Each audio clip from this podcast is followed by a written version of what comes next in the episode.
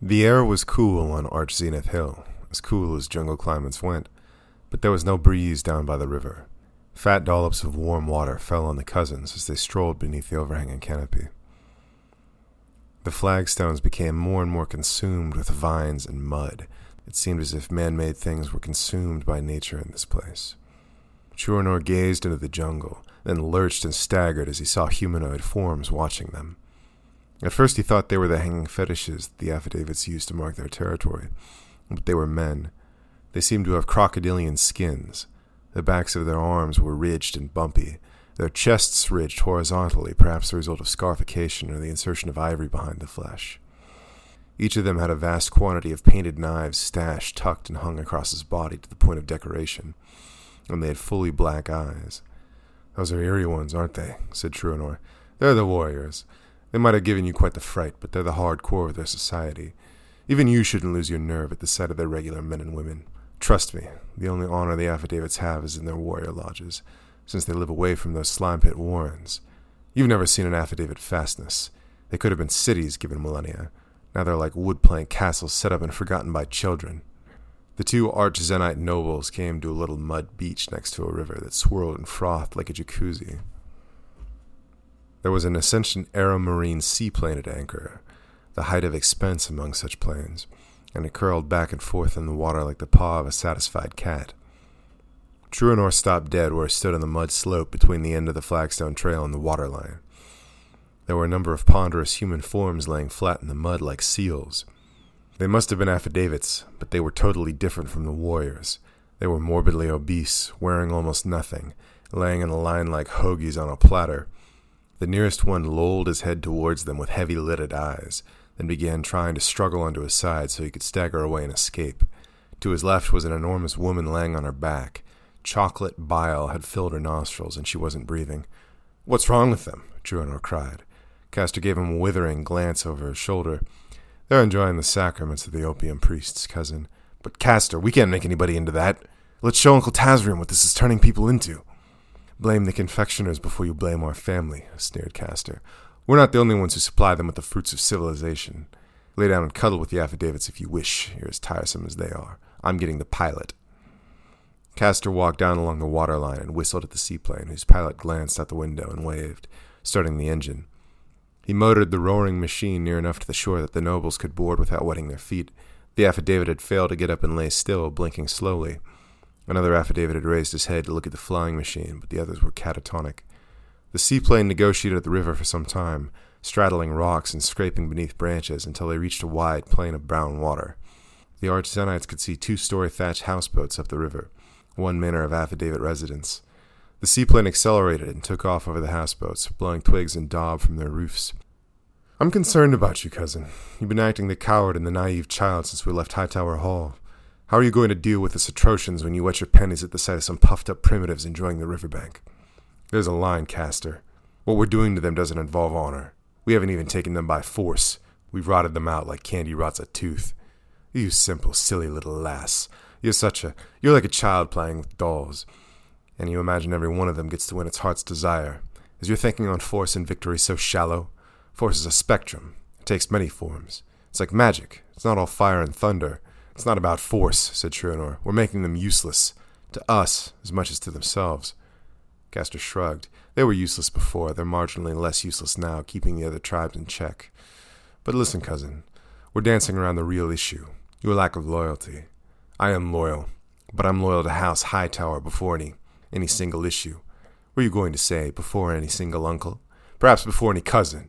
You and I are on the same level. Your father said it. You're not the dictator of this expedition. So if I tell you you're wrong, that has nothing to do with disloyalty. You have your orders, sweetheart, hissed Castor, and you'll carry them out no matter what your aching heart makes you blurt. They sat without speaking for some time while the propeller roared. What could Truanor do? His cousin was fully invested, but when Truanor looked into the future, he felt that if he participated in making people into those bloated slugs in the riverside shade, he saw his soul becoming weak, hollowed out, a pawn, a lifeless cog in a gray grinding machine. Truanor was not afraid to kill. He was eager to strike down any scion of another house in a street fight. He'd be glad to lead an expedition against the savages that still resisted Arch rule. His heart had ached at the conclusion of the victorious war with Palmgrove, because he was just a little too young to participate in it. Truanor would gladly kill rivals, Cynthians, Palmgrovers, and barbarians, but kill and be done with it. Kill in the heat of battle, then let the corpses burn on the pyre of glory. Don't cage your enemy in an underworld on earth. Don't rot his blood, his bones, and his soul while he still lives. If Truanor participated in this, then his future would mean little to him. The gleam of glory that he'd anticipated would be gone. But if he stood against his family, there'd be nothing left for him. He would mean walking off the end of the earth. He'd have less position than a peasant. He'd be a hunted, mendicant pariah. Your soul is more rotten than those pigs on the beach, said Truanor. They've made their world into a dream. You'll make yours into a nightmare. We were raised to be warriors, not dealers of drugs. I'll protect you, though I wish I could let you reap what you sow. I'm going to be the second set of eyes in whatever god awful Gomorrah we're going to. My loyalty is to House Hightower, and you're a Hightower. But I won't participate in this as anything other than a guardian. You're on your own when it comes to handling the heroin. Ha! You think yourself a warrior, but your heart's soft and sweet as funnel cake. We're going to see how long your loyalty holds up when it's already been cracked by a stroll along the river. I think you'll lose it in the city of smoke and ruin.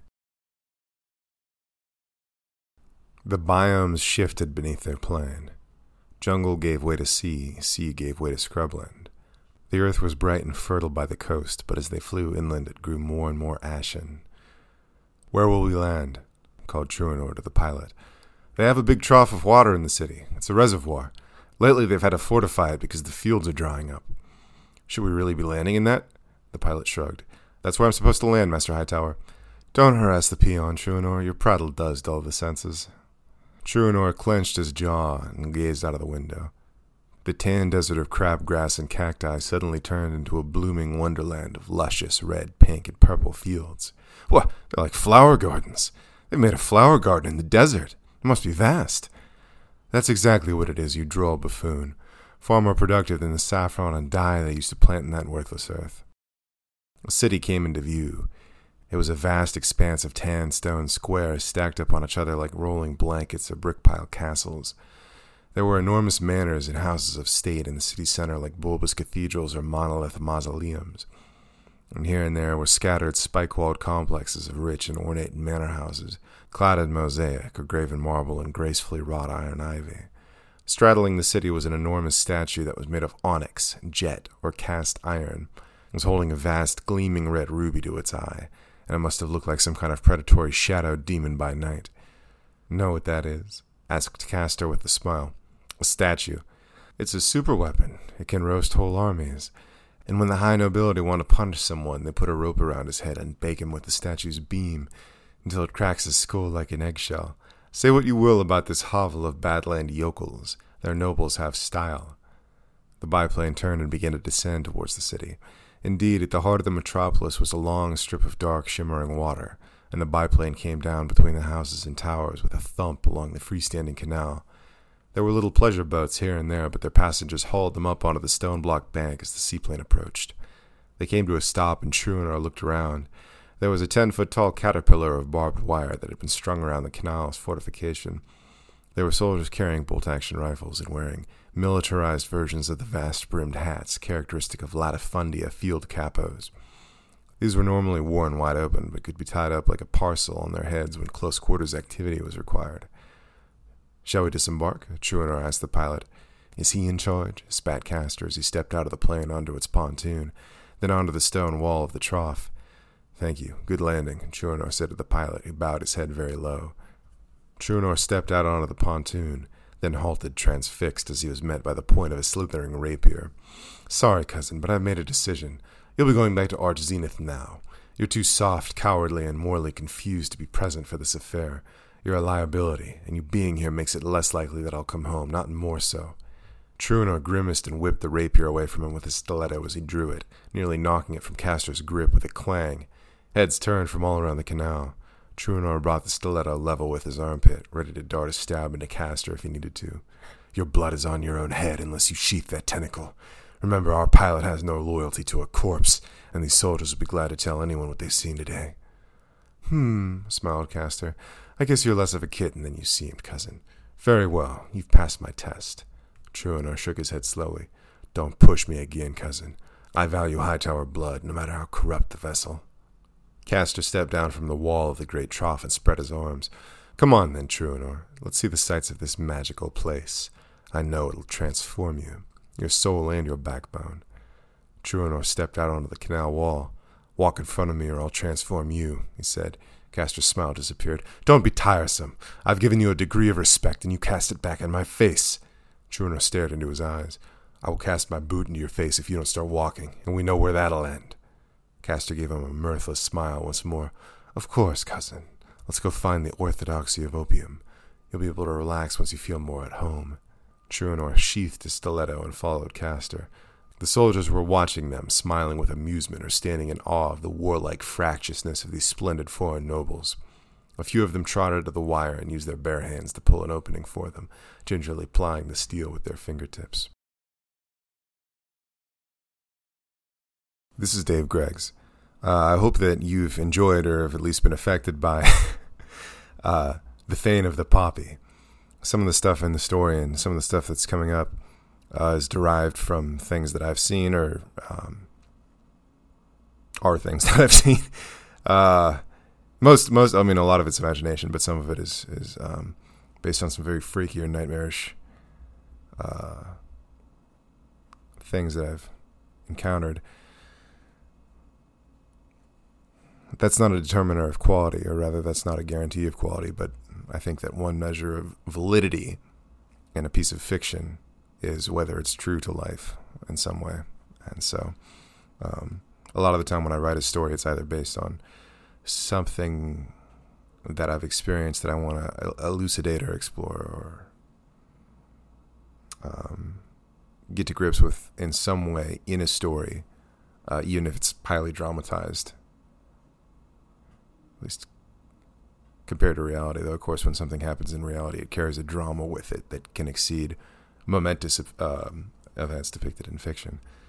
Um, but yeah, so I hope that you've enjoyed this or, or, been affected by it. And that's ultimately all I can ask for. Um, can't even ask for that, I suppose. I can just shoot for it.